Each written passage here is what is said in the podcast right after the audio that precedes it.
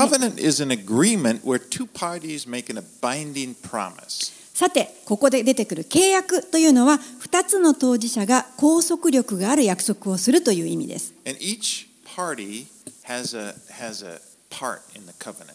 契約をするそれぞれの当事者が実行する義務というのがあります。Interesting, the other nations at this time, this, is, this was very common in the world at this time. 実はこの当時の古代の世界においてはこの契約というのはよくあることでした。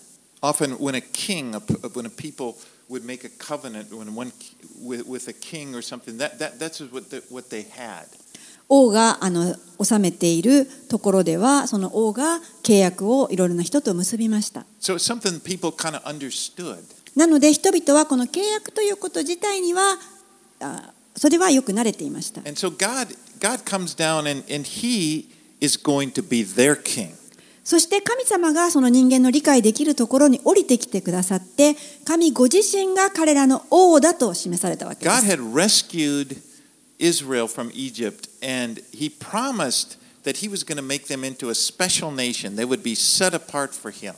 神様はイスラエルの民をエジプトの奴隷から救い出されました。そして彼らを特別な民とされる。そして神のためにより分けた選,ばれ選びの民とすると約束されました。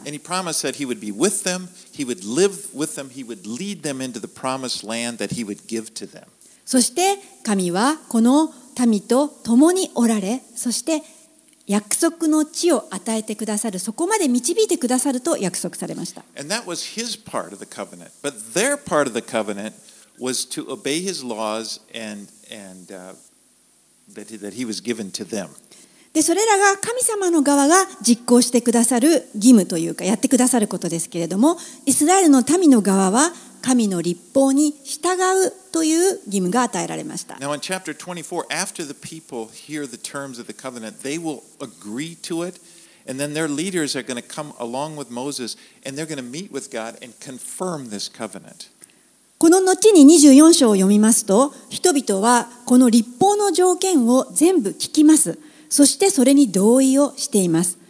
この長老という人々のリーダーにあたる人たちはモーセと一緒に神様に会ってこの契約を実際に確認をするというシーンが出てきます。Now, there are other covenants mentioned in the Bible. 聖書には他にも他の場所にも契約が書かれています。You know, in the, book of Genesis, you remember, it focused on the covenant God made with Abraham. 創世記には皆さんご存知でしょうかこのアブラハムと結ばれた神様の契約があります。アブラハム契約というのはモーセと結んだ契約とは違います。In that covenant, God promised that He would give, that Abraham would have a large family, and one day they would inherit uh, the land of Canaan. His descendants would inherit the land of Canaan. 神がアブラハムと結んだ契約というのはアブラハムにはやがて子孫が増え広がりそしてこの大いなる民となってそこにカナンの地が与えられるという約束をしたんです。そしてこの選びの民は地上の民族を祝福する民となると約束されました。And uh, Abraham's part in that covenant was to leave the land and follow God wherever He told him. その時のアブラハムの契約の中でアブラハムがやるべきことはこれでした。一つは神様にえー従い、そして自分の国を出て神の後を従う。神の導くところへ行く。And also, in addition, he agreed to circumcise all the males in his family. そしてもう一つはえーアブラハムの家族に属するすべての男子に割礼を施すということでした。So, although Israel was, was part of the fulfillment of that covenant of Abraham, part of it, uh, they were, they were the, his descendants. This is a separate covenant now made through Moses. ところがもちろんこれからこのイスラエルの民というのはアブラハムの子孫ですから先ほどのアブラハム契約の一部の中に入っていますけれども今ここでモーセが神と結ぶ契約というのはまた別の契約なんです。このここで与えられる契約というのは民の側に行うことこの立法の条件というのが与えられています契約の条件があります Okay, let's read verse uh, chapter 23. Let's go 1 through 3. はい、ではそれを見ていきたいと思います。23章1節から3節。偽りの噂を口にしてはならない。悪者と組んで悪意のある証人となってはならない。多数に従って悪の側に立ってはならない。訴訟において多数に従って道からそれねじ曲げた証言をしてはならない。また訴訟において弱い者を特に重んじてもいけない。These laws are meant to ensure impartial ティスここで言われている掟は公平なこの正義を保障する立法です。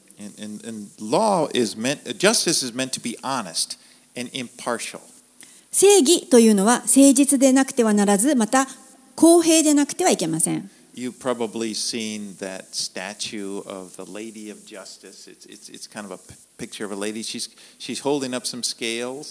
皆さん、正義の女神という像をこのブロンズ像か何かを見たことがあるでしょうか彼女はこの手に、えー、はかりを持っています公平なはかりとそして彼女の目は目隠しされています justice is supposed to deliver an accurate ruling, not to be influenced by a person's wealth or their position in life. それが示しているのは正義というのは正確な計りで測られて決定されなければいけない。つまり人の富のあるなしや地位を見てそれに影響されてはいけないということを表しています.神様はここで言っています。弱 uh, い he's poor. ここで言っているのはこのある人を特に重んじてはいけない。特に弱いからといって貧しいからといって Later on, he's going to say, don't rule against someone because he's poor. またですね貧しいからといってそれが人を支配しないようにとも後で言っているんです The idea is that whether he's poor or not doesn't matter. That doesn't mean justice is to be justice. あの貧しいかどうかというのは関係ないんです正義は正義を行うべきです And it's to be honest. そして誠実であるべきなん You で know, す for an example, where you would rule on the side of a poor, you know, maybe some guy is going up against a big company and you think, oh, that company, they got lots of money.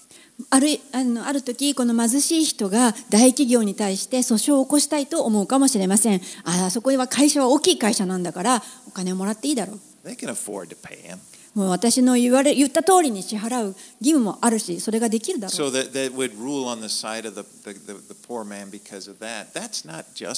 それを聞いてると、あそうだそうだと言って、貧しい側につきたくなってしまうんですけれども、それは本当の正義ではないんです。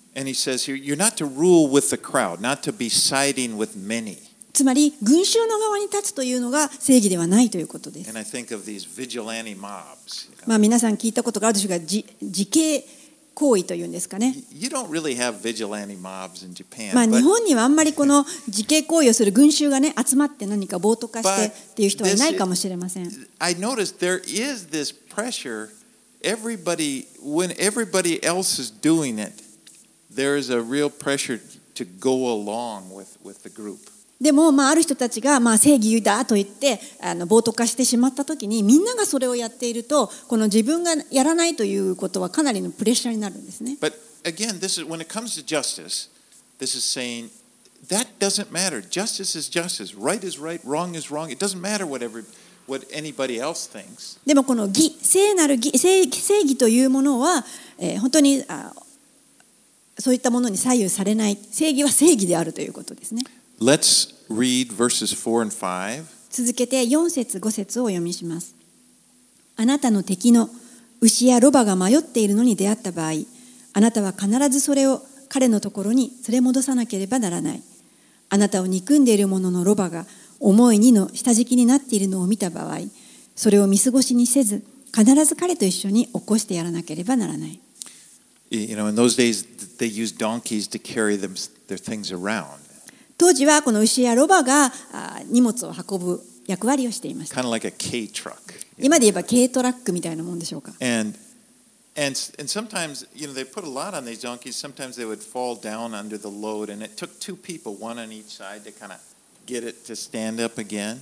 時々ですねこのロバに多くの荷物を乗せすぎてしまってそしてその重さに耐えきれなくなったロバが倒れてしまうことがあります。そうすると、まあ、最低でも2人の人が両方から来てそのロバを持ち上げなくてはいけません。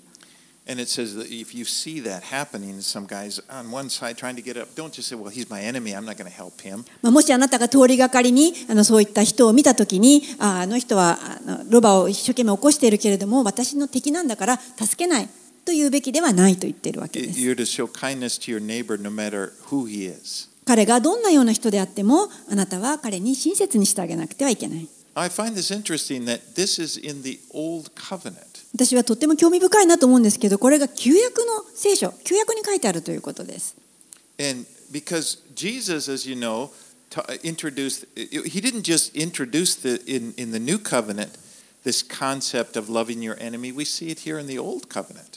このイエス様は新約聖書において汝の敵を愛せよと言いましたけれどもそれは何もイエス様が初めて紹介したことではなくてもうすでに旧約聖書にあるということです。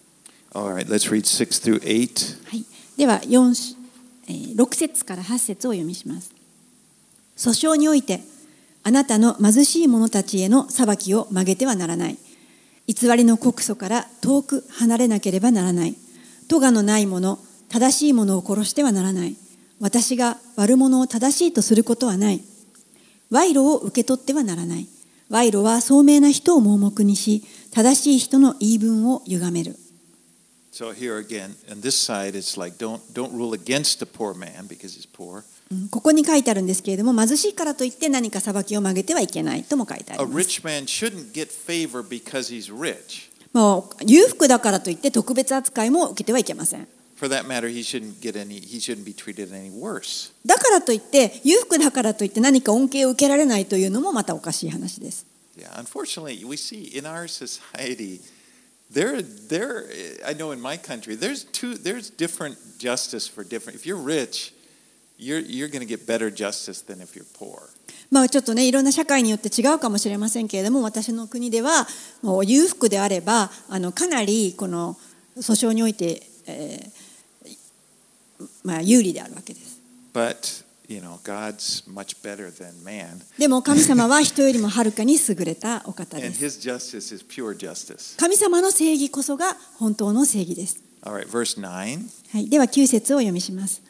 あなたは気流者を虐げてはならない。あなた方はエジプトの地で気流者の気流の民であったので、気流者の心をあなた方自身がよく知っている。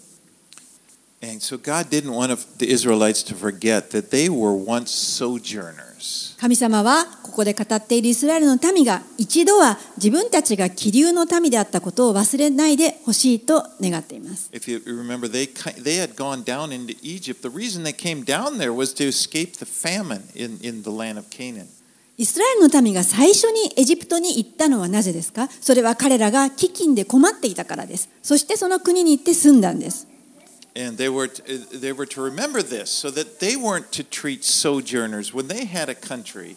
When, when God gives them their country and they have sojourners, they're not to treat them harshly. だからイスラエルの民は今そのエジプトの民エジプトの国を出てこれから自分の国が与えられますけれどもそのように自分の国を持ったからといって今度はそこに来る気流者つまり異国の人にきつく当たってはいけないよと言ってるわけです。So in Matthew 7 12, remember Jesus said, Whatever you would, would do, to, you would have others do to you, do it to them.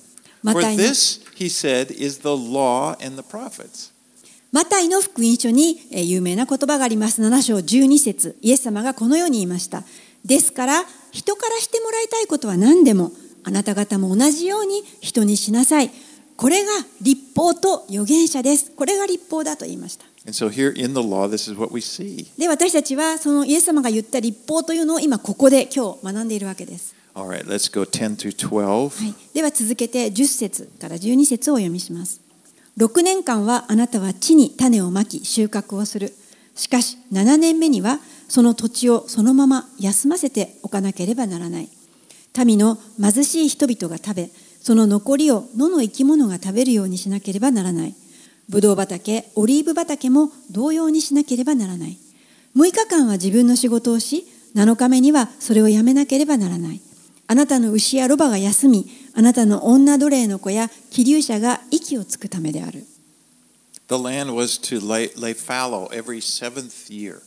この土地というのは7年に一度輝かさない休耕地ということその立法が与えられます。それは土地を休ませるという意味です。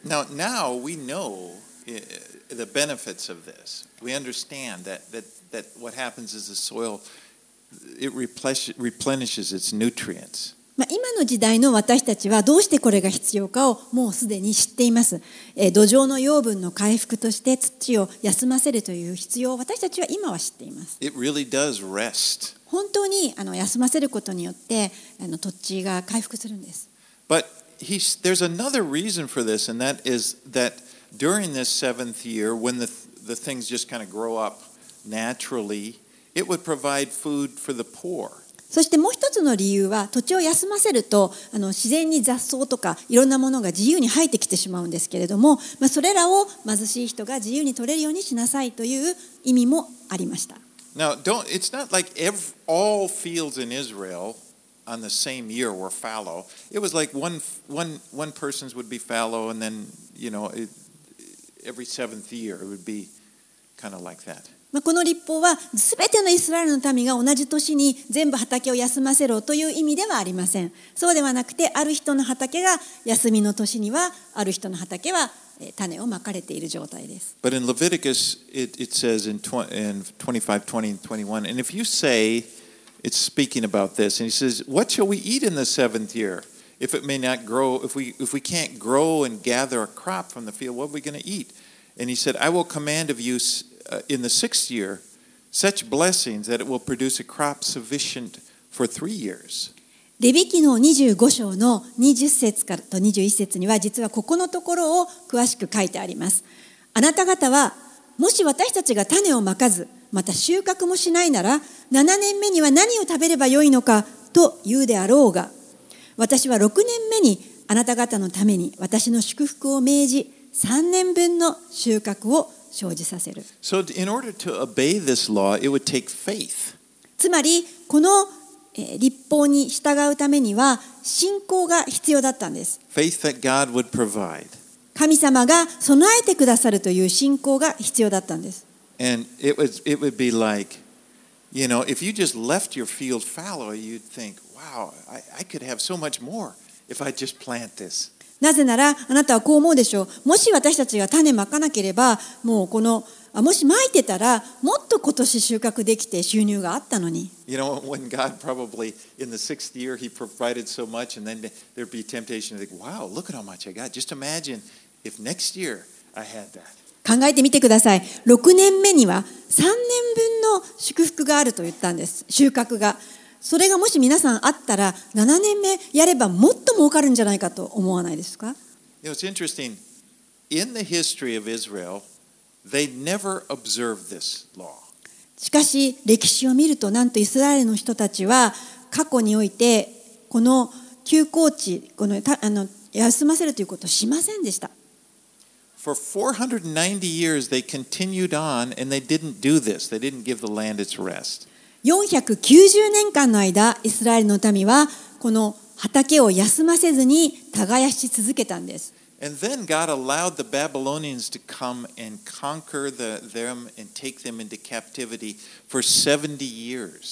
そして神様は、バビロンの民を起こして、イスラエルがバビロンの国に補修されることを許されました。それが70年間でした。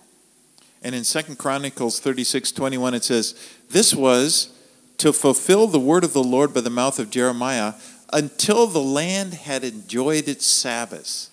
All the days that it lay desolate, it kept Sabbath to fulfill 70 years. So for 490 years, they didn't, they never observed this law.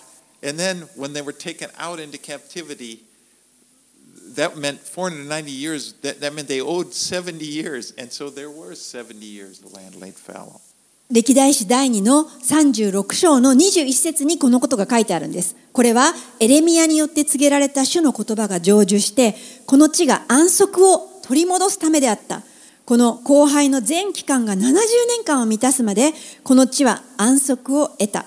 この歴代史が言っていることは、つまり490年間、イスラエルの民は土地を休ませることをしなかったけれども、後にバビロン捕囚の70年間も民はイスラエルの国から出されてしまう連れて行かれてしまったわけですからこの土地は実際安息休みを得たというわけです All right, verse 13. はい、では13節に入ります。私があなた方に言ったすべてのことを守らなければならない。他の神々の名を口にしてはならない。これがあなたの口から聞こえてはならない。This was at the heart of the covenant. これは契約の核心です。God was agreeing he was going to be their God and they but they agreed they wouldn't have any other gods.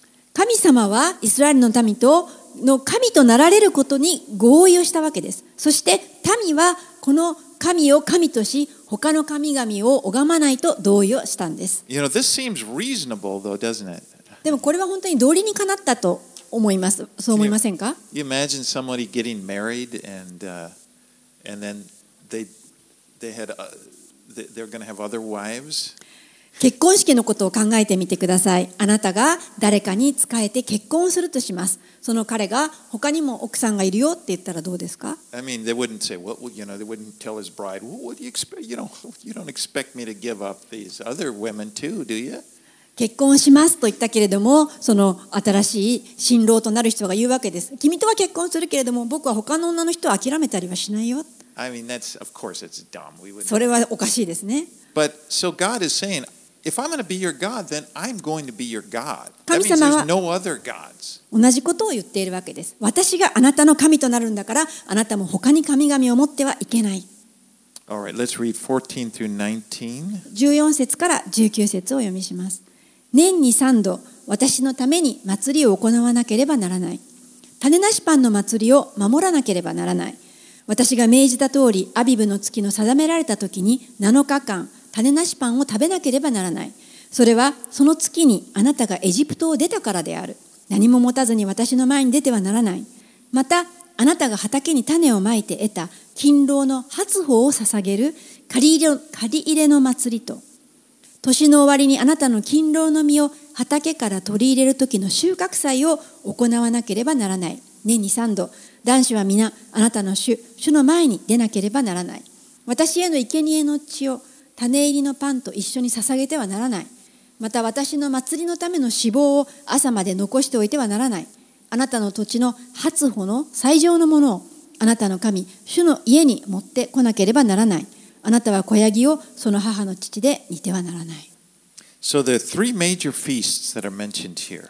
ここにこの3つ、えー有名な祭りが書いてあります。第3、The feast of unleavened bread まず1つ目が種なしパンの祭り。and the feast of the harvest 次が借り入れの祭り。and feast of the ingathering. で、ここで収穫の祭、収穫の祭りと書いてあります。And all of the men were required to go and to worship, to observe these feasts in Jerusalem. Well, it wasn't Jerusalem yet, but at the tabernacle. このすべてのものはこの幕屋に集まって、まあ、エルサレムでしたけれども、すべての男性は年に3度そこに向かわなければなりませんでした。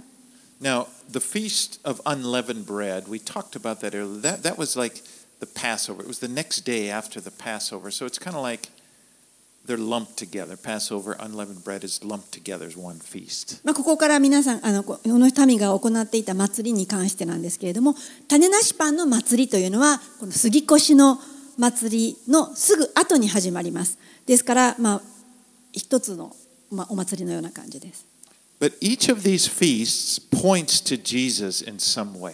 でこれらの祭りはあの全てイエス様を指し示しています We, we looked a lot at the Passover because that, that happened. We saw how Jesus, the Passover is such a picture of Jesus. まあこの杉越の祭りというのはよく私たちは学んでいると思います。よく見ますね。それはなぜなら、もうイエス様のことをはっきりと表しているからです。He was crucified on the Passover. イエス・キリストはこの杉越の祭りが行われている時に十字架にかかられました。He was the, the Passover lamb. イエス様ご自身が杉越の子羊となられたのです。His death causes, causes death or dis, to, to pass over us. このイエス様の死が私たちの死を過ぎ越してくださるものとなったのです。Now, 50 days after the Passover, they counted out 50 days, and, and then it, they would have uh, the feast of the harvest, and it's also called Pentecost. そしてこの種,まし種なしパンの祭りの50日後にあるのがこの借り入れの祭りでした。まあ、別の言葉ではペンテコステの人も呼ばれます。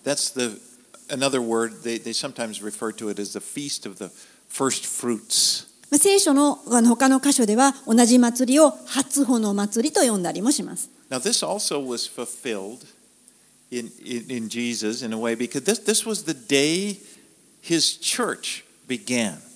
でこちらのお祭りも先ほどの杉越の祭りと同じように成就しましたイエス様にあって成就したんですけれどもそれは精霊がやってきて降りてきてそして教会が生まれた時に成就したお祭りです Remember in the book of Acts, you read about how they were gathered in Jerusalem and the Holy Spirit came down and that gave birth to the church. 使徒の働きを見ていますとこの借り入れの祭りの時に人々が集まっていると上から精霊が、えーやってきてそして人々の心が新しくなって教会が生まれます And those early disciples that were filled with the Holy Spirit, they were the first fruits of the church. 初代教会を立て上げた最初の弟子たちが初歩そのものとなったんです Now, the third fr- feast, the Feast of Ingathering, it's, it's also called the Feast of Tabernacles. そしてこの16節にある収穫祭というのがまた他の名前で呼ばれています聖書ではそれはカリオの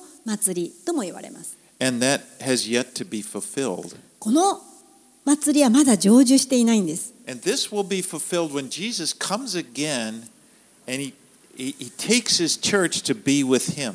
この祭りが成就するのはイエス・キリストが再臨をしてこの世界にやってきてそして教会を彼のもとに迎える時に成就しま I す mean, in gathering, it's like he brings us all together to be with him.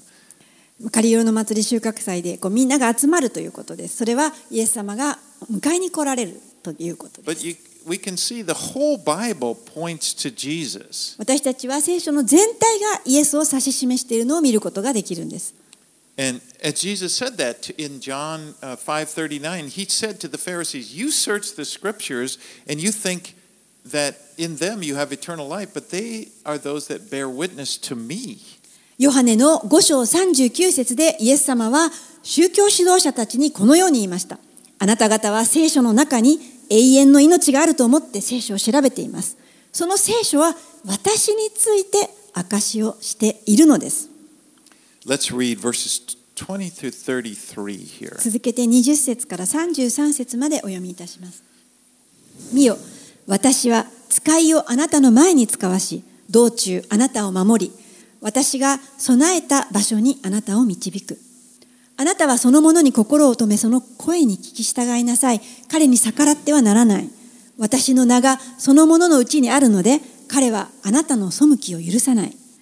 しかしもしあなたが確かにその声に聞き従い、私が告げることを皆行うなら、私はあなたの敵には敵となり、あなたの仇には仇となる。私の使いがあなたの前を行き、あなたをアモリ人、ヒッタイト人、ペリジ人、カナン人、ヒビ人、エブス人のところに導き、私が彼らを消し去るとき、あなたは彼らの神々を拝んではならない。それらに仕えてはならない。また彼らの風習に倣ってはならない。それらの神々を徹底的に破壊し、その石の柱を粉々に打ち砕かなければならない。あなた方の神、主に仕えよ。そうすれば、主はあなたのパンと水を祝福する。私はあなたの中から病気を取り除く。あなたの国には流産する女も不妊の女もいなくなる。私はあなたの日数を満たす。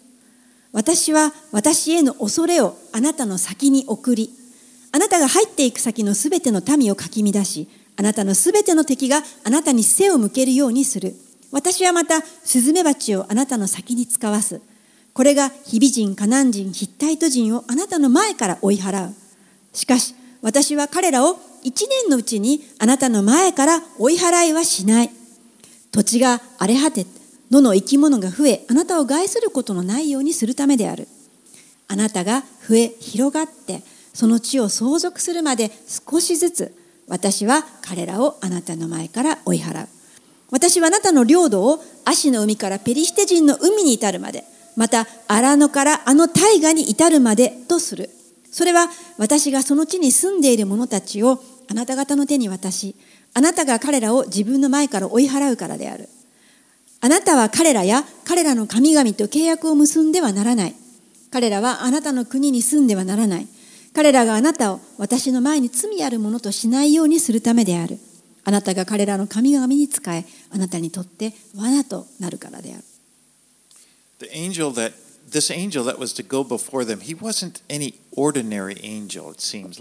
20節に出てくるこの使いというのは他に出てくる見使いとは違うようです。Has a power to pardon their transgressions. なぜなら21節にえ彼はあなた方の背きを許さないつまり背きの罪を許したり許さなかったりすることができるんです.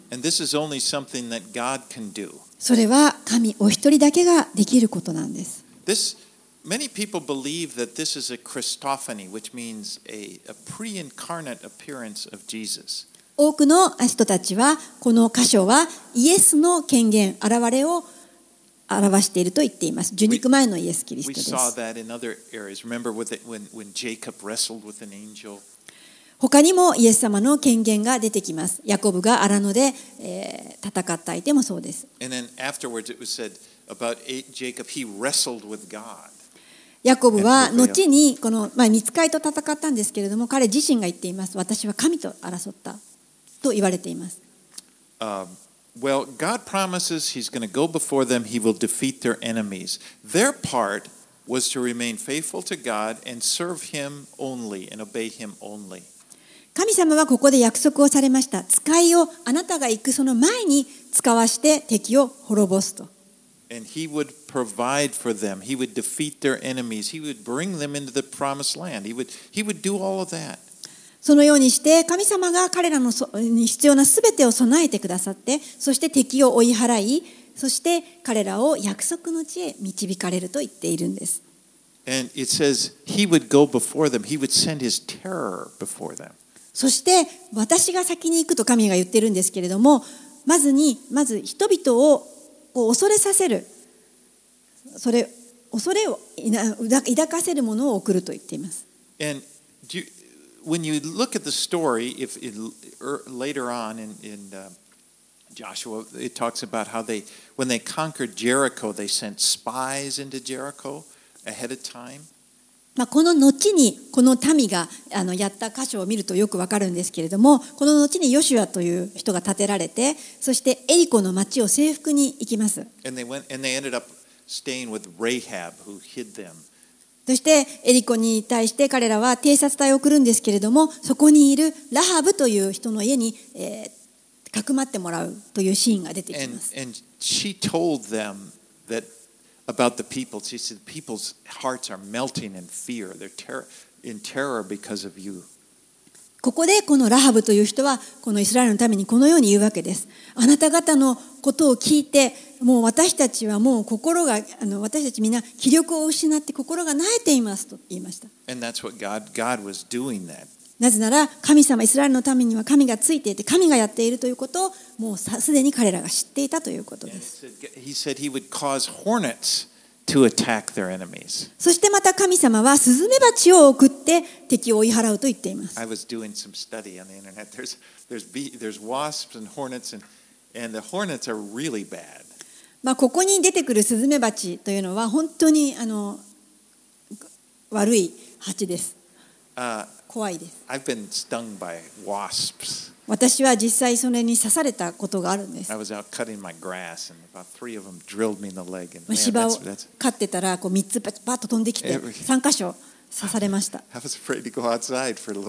もう本当にショックでしばらくもう外に出るのが怖くなるほど痛かったです。You can imagine hornets, and God sending hornets, and that would そんなスズメバチを大群を送ったらどんなことであったかというのは皆さん想像できると思います。And he said he would drive them out little by little for, to prevent the land from becoming desolate. また神様は今のところで人々を追い払うけれども少しずつ追い払うと言っています。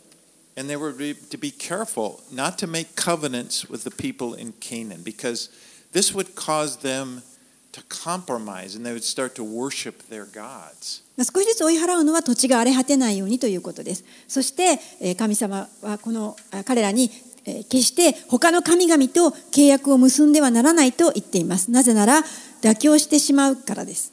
Again, the, the issue is God alone. Not, no, there would have no other gods before him.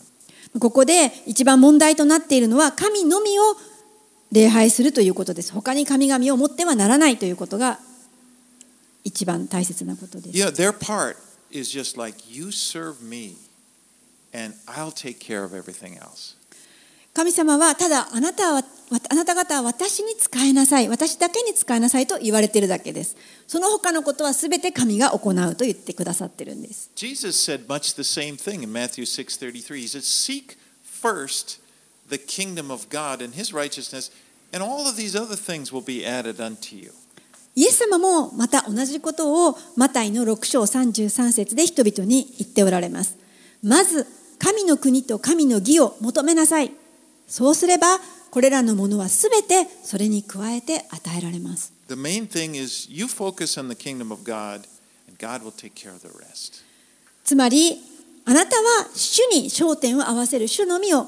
に仕えるその時に神様がそれ他のすべてを養ってくださるのです All right, let's uh, let's read.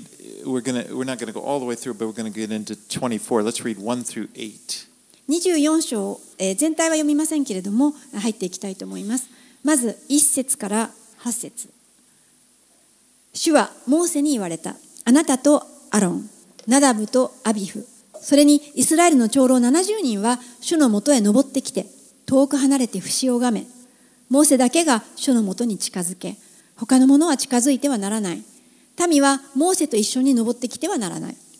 モーセは来て主のすべての言葉とすべての定めをことごとく民に告げた。すると民は皆声を一つにして答えた。主の言われたことはすべて行います。モーセは主のすべての言葉を書き記した。モーセは翌朝早く山のふもとに祭壇を築きまたイスラエルの十二部族に従って十二の石の柱を立てた。それから彼はイスラエルの若者たちを使わしたので彼らは全焼の捧げ物を捧げまた交わりの生贄としてお牛を主に捧げた。モーセはその血の半分を取って鉢に入れ残りの半分を祭壇に振りかけた。そして契約の書を取り民に読んで聞かせた。彼らは言った主の言われたことはすべて行います聞き従いますモーセはその血を取って民に振りかけそして言った見よこれはこれらすべての言葉に基づいて主があなた方と結ばれる契約の血である Here we see the leaders of Israel. Uh, they will meet with God and to confirm the covenant. ここで私たちは長老たちが神のもとに行ってえー会うという箇所を見ていきます But before they do this, Moses built an altar at the foot of the mountain, and there he sacrificed oxen. でもその前にまず、えーモーセは幕屋を、まあ、祭壇を築いてそしてそこでお牛を捧げます And then he took half of the blood and he, and he, and he threw it against the altar. そしてそのお牛の血を半分取ってまず神の側の祭壇に振りかけます And, and the other half he took, and, and after, he, after reading the words of the covenant to the people, and then they responded, All that the Lord has spoken, we will do, we will be obedient. Then he, he kind of sprinkles or, or throws his blood on, onto the people.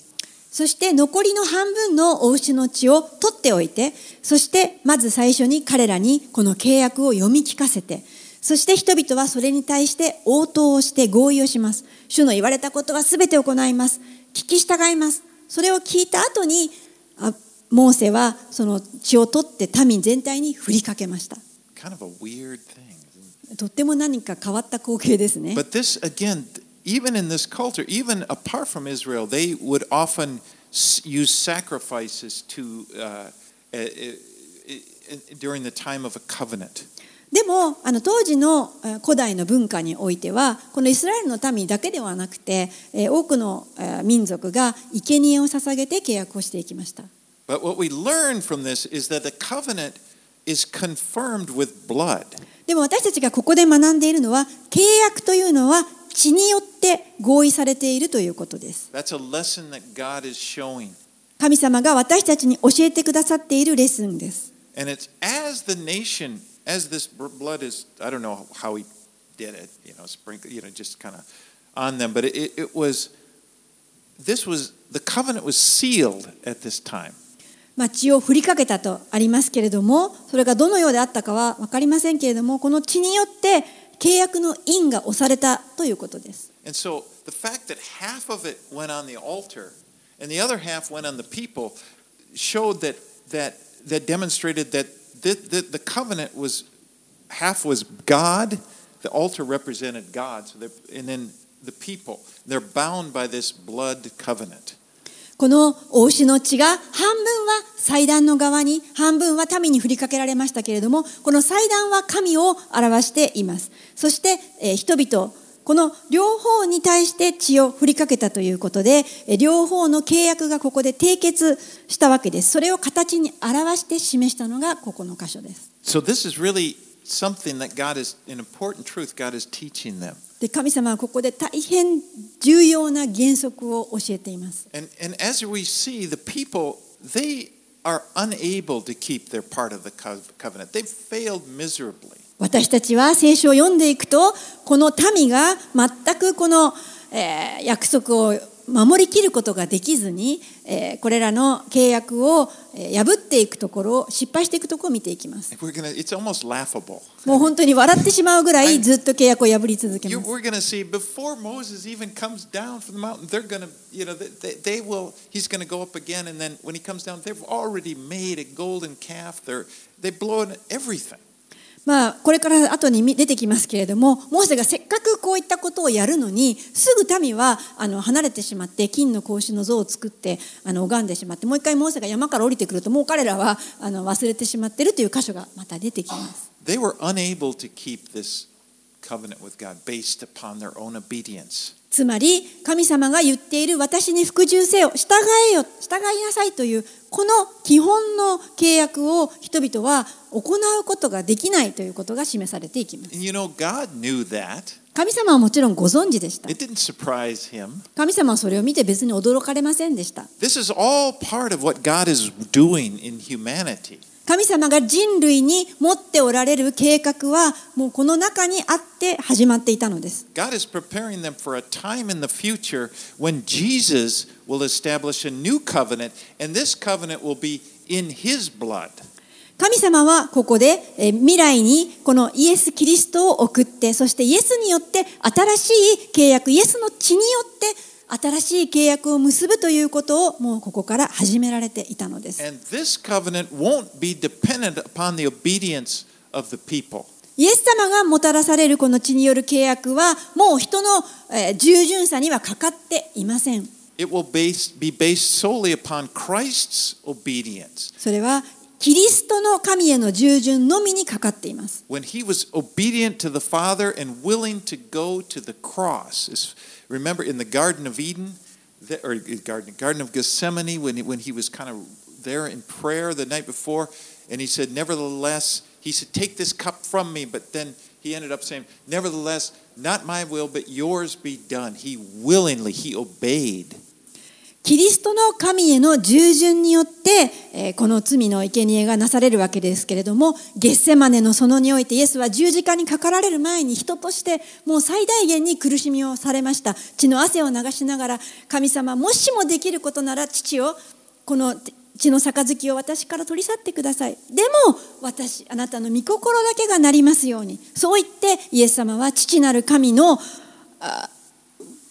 に従い通してご自身が生贄となられたんです。And on that same night, Jesus was with his disciples, and he took the cup at the Passover dinner, and he says, This cup is poured out for you. This cup that is poured out for you is a new covenant in my blood. そして同じ日の夜にイエスはご自分の弟子たちを集めてそして、えー杉越の祭りの時のかあのは杯を持ってこのように言われましたイエス様は食事の後にこの杯はあなた方のために流される私の血による新しい契約ですと言われたんです And Jesus fulfilled the covenant all by himself.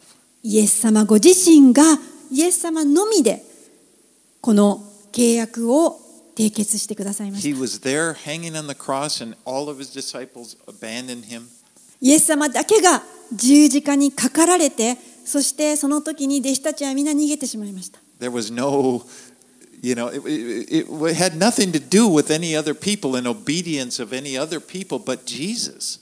誰かが誰かに従う神に従ってるかどうかとかそんなの一切関係なくただイエスが父なる神に従っただけです And Jesus, when he was with his disciple and he said, This is a new covenant, he didn't say, Okay, now will you, they didn't say, All that you say we will obey. There was none of that. イエス様はこの杯を同じようにしてこれはあなた方のために流される血です契約ですと言った時にあなた方にも半分、えー何かやってもらうことがあるよとは言いませんでした They didn't even, they probably didn't even know what he was talking about at that time. 多分弟子たちはイエス様が何どういうどういう意味でその話をされたのか分かってなかったと思います Jesus went out and died by himself, and then he breathed his last and he said, It is finished. イエス様ご自身がたったお一人で十字架にかかられてそして息を取られる引き取られる時にこのように言いました完了した It was finished. The terms of the covenant, the covenant was complete. It was sealed.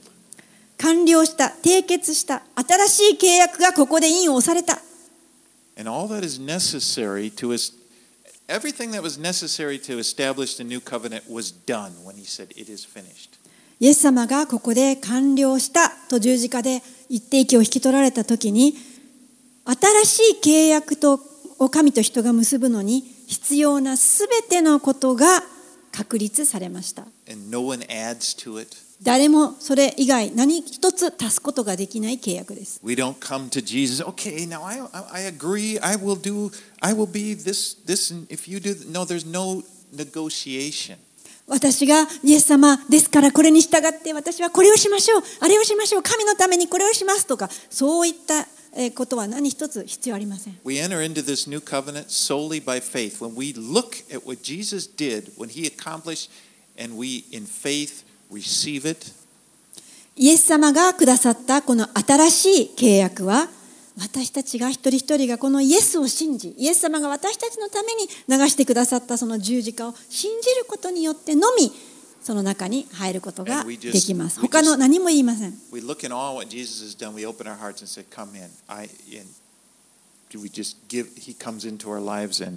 あなたがもし.その新しい契約の中に入りたいと願うのであれば今あなたは心を開いてイエス様あなたを信じます私の人生にき私の中にお入りくださいと言った時にこの契約に入ることができます All right, let's read verses nine through eleven. はい、では9節から11節をお読みします。それからモーセとアロン、ナダブとアビフ、それにイスラエルの長老70人は登っていった。彼らはイスラエルの神を見た。宮足の下にはサファイアの敷物の敷石のようなものがあり、透き通っていて大空そのもののようであった。神はイスラエルの子らの主だった者たちに手を下されなかった。彼らは神ご自身を見て食べたり飲んだりした。What an interesting scene. 大変興味深い光景です。They were able to see a manifestation of God's presence. ここにいた人たちは、この神様ご自身の権限を見ることができたと書いてあります。Uh.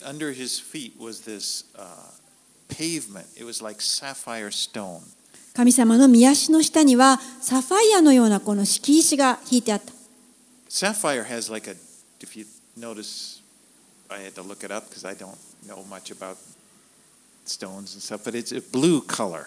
まあ、サファイア、私はあまり詳しくないんですけれども、このその宝石を見たことがある方は分かると思いますが、青い色をしています。In, in the Bible, blue represents heaven 聖書の中で青はこの天や神の存在を表しています。or, or the presence of God. 神様ご自身のご臨在を表す色です。It's my favorite color. 私の好きな色でもあります。Yesterday, the sky was so blue up there. もう本当に去年、あ、昨日空がとても青くて綺麗でした。Well, it said they ate. They're up there in the presence of God. They can see it. And they ate and drank, and they were not harmed. 彼らは登っていって神様を見て、そして食べたり飲んだりしたけれども害を受けなかった。Do you remember how it was when God first came down on Mount Sinai? The people were terrified. 皆さんはこの聖書の少し前に人々が最初にこの神様が降りてくるのを感じ取ったときにどうであったか覚えてますか？人々は激しく恐れおののいていましたね。シナイザは真っ暗で真っ暗でそして山全体が激しく震えていたと記されています。でも人々はみんなもう私たちは死んでしまうからモーセあなただけが行ってくださいと言いました Remember, God said, don't let anyone even touch the mountain. If they touch the mountain, they'll be killed. 神様はその時このように言いました山に触れるな山に触れる者は誰でも殺されなければならない But here, we see these elders, along with Moses, they're enjoying this peaceful, th- th- this peaceful fellowship with God, eating and drinking. しかし今日私たちが読んでいるこの箇所でイスラエルの長老70人たちとモーセやアロンその人たちはイエス神様を見て食べたり飲んだりして本当にこの、えーとても平和なあの素晴らしい時です These contrasting visions of the presence of God should give us an appreciation for what Jesus has done for us. この神様を見る光景が先ほどとこの今日のところは全く違いますけれどもそれを見るときに私たちはイエス様が私たちになしてくださったことに対して感謝ができると思います Because without his sacrifice, we would never be able to experience the heavenly experience. なぜならイエス様ご自身が捧げてくださったその犠牲なくしては私たちの誰一人としてこの神の、えーことに預かることはできないんです。神との交わり。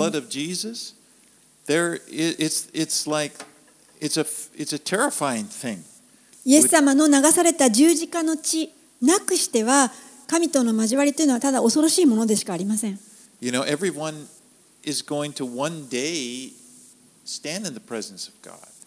聖書には世の終わりにはすべての人が皆神の前に出ると書いてあります。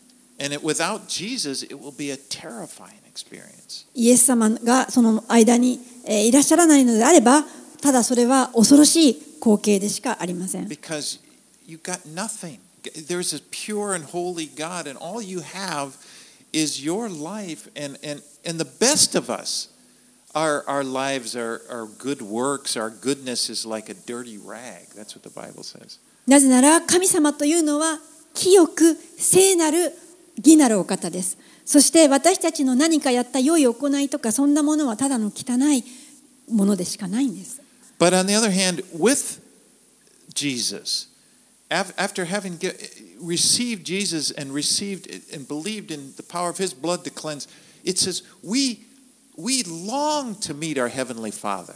しかしイエス様が流されたその血によってそれを信じた者にとっては私たちは神様とまみえる日を待ち望むようになるんです。私たちはこの、え、本当に栄光のところへ引き上げられていきます。当に、えー.まあ、この生贄となってくださったイエス、子羊イエスが共にいてくださるので、私たちはこう神様とまるでこの結婚式ですね、交わる日が来るんです。All right, I want to close uh, by reading Hebrews, uh, verses tw- uh, chapter 12, verses 18 through 24. はい、え最後にですね、新約聖書をちょっと開いて終わりたいと思います。ヘブル人への手紙12章、ヘブル人への手紙12章、18節から24節。 I'll read it in English はい first. ヘブル12の18章、あ He 18 s- 節から。 he says, For you have not come to what may be touched, uh, uh, not come to what may be touched of blazing fire and darkness and gloom and tempest and the sound of the trumpet and the voice of the, whose words made the hearers beg that no further messages be sent to them, for they could not endure the, the order that was given. If even a beast touches the mountain, it will be stoned. It's, it was so terrifying that, that in the sight that Moses said, I tremble with fear. That's speaking of when, when God first came down on Mount Sinai. But, there's the but, verse 22. But you have come to Mount Zion and to the city of the living God, to the heavenly Jerusalem, to innumerable angels in festal gathering, and to the assembly of the firstborn who are enrolled in heaven, and to God, the judge of all, and to the spirits of righteousness made perfect, and to Jesus, the mediator of a new covenant, and to the sprinkled blood that speaks a better word than the blood of Abel. えーヘブル人への手紙12章 18節から24節をお読みします。あなた方が近づいているのは手で触れるもの、燃える火、黒雲、暗闇、嵐、ラッパの響き、言葉の轟きではありません。その言葉の轟きを聞いた者たちはそれ以上一言も自分たちに語らないでくださいと懇願しました。彼らは、たとえ獣でも山に触れる者は石で撃ち殺されなければならないという命令に耐えることができませんでした。またその光景があまりにも恐ろしかったので、モーセは、私は怖くて震えると言いました。22節しかし、あなた方が近づいているのは、シオンの山、生ける神の都である天上のエルサレム、無数の御使いたちの喜びの集い、天に登録されている長子たちの教会、すべての人の裁きである神、完全なものとされた義人たちの霊、さらに新しい契約の仲介者イエス、それにアベルの血よりも優れたことを語る、注ぎかけられたイエスの血です。Right, let's pray. お祈りします。Father, we again want to just say thank you for what you have done in Jesus Christ.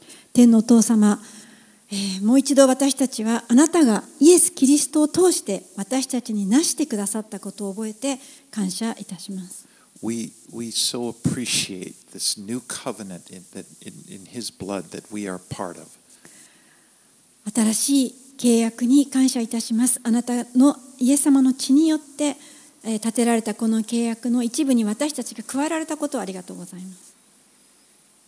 And we, we thank you for the fellowship that we have with you because of what Jesus did. 神イエス様がなしてくださったことのゆえに今や私たちは神様あなたと親しい、えー交わりが持てることを感謝いたします。Because he was willing to hang there on, in the darkness where, where there, was, there was darkness and, and, and it was just horrible for him. Because he was willing to take that, we don't have to fear that. イエス様ご自身が本当に暗闇そして本当に恐ろしい光景であるその死に立ち向かい十字架に自ら喜んで捧げてくださったことのゆえに私たちはその死を経験しないということを感謝いたします Thank you, Lord. 神様ありがとうございます And I pray that you would help us to have a deeper understanding of this. 主よどうぞ私たちがこのところを深く理解することができるように助けてくださ That い as we walk through this life, we would have, we would walk in thankfulness 私たちがこれから人生を歩んでいくときに日々の中でイエス様がすでになしてくださったことに目を向け感謝をして生きていくことができるように。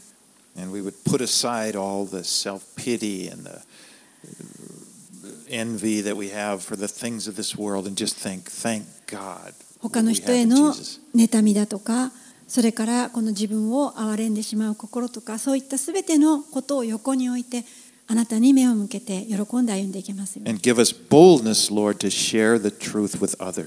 そして私たちが大胆にあなたが与えてくださったこの救いの真理に立ってそれを分かち合っていけますように。That they too would be brought into a relationship with you, this new covenant in your blood. そして周りにいる人たちもまたこの新しい契約を知りあなたの契約の中に入れられますように。イエス様の名前によってお祈りいたします。アーメン。アーメン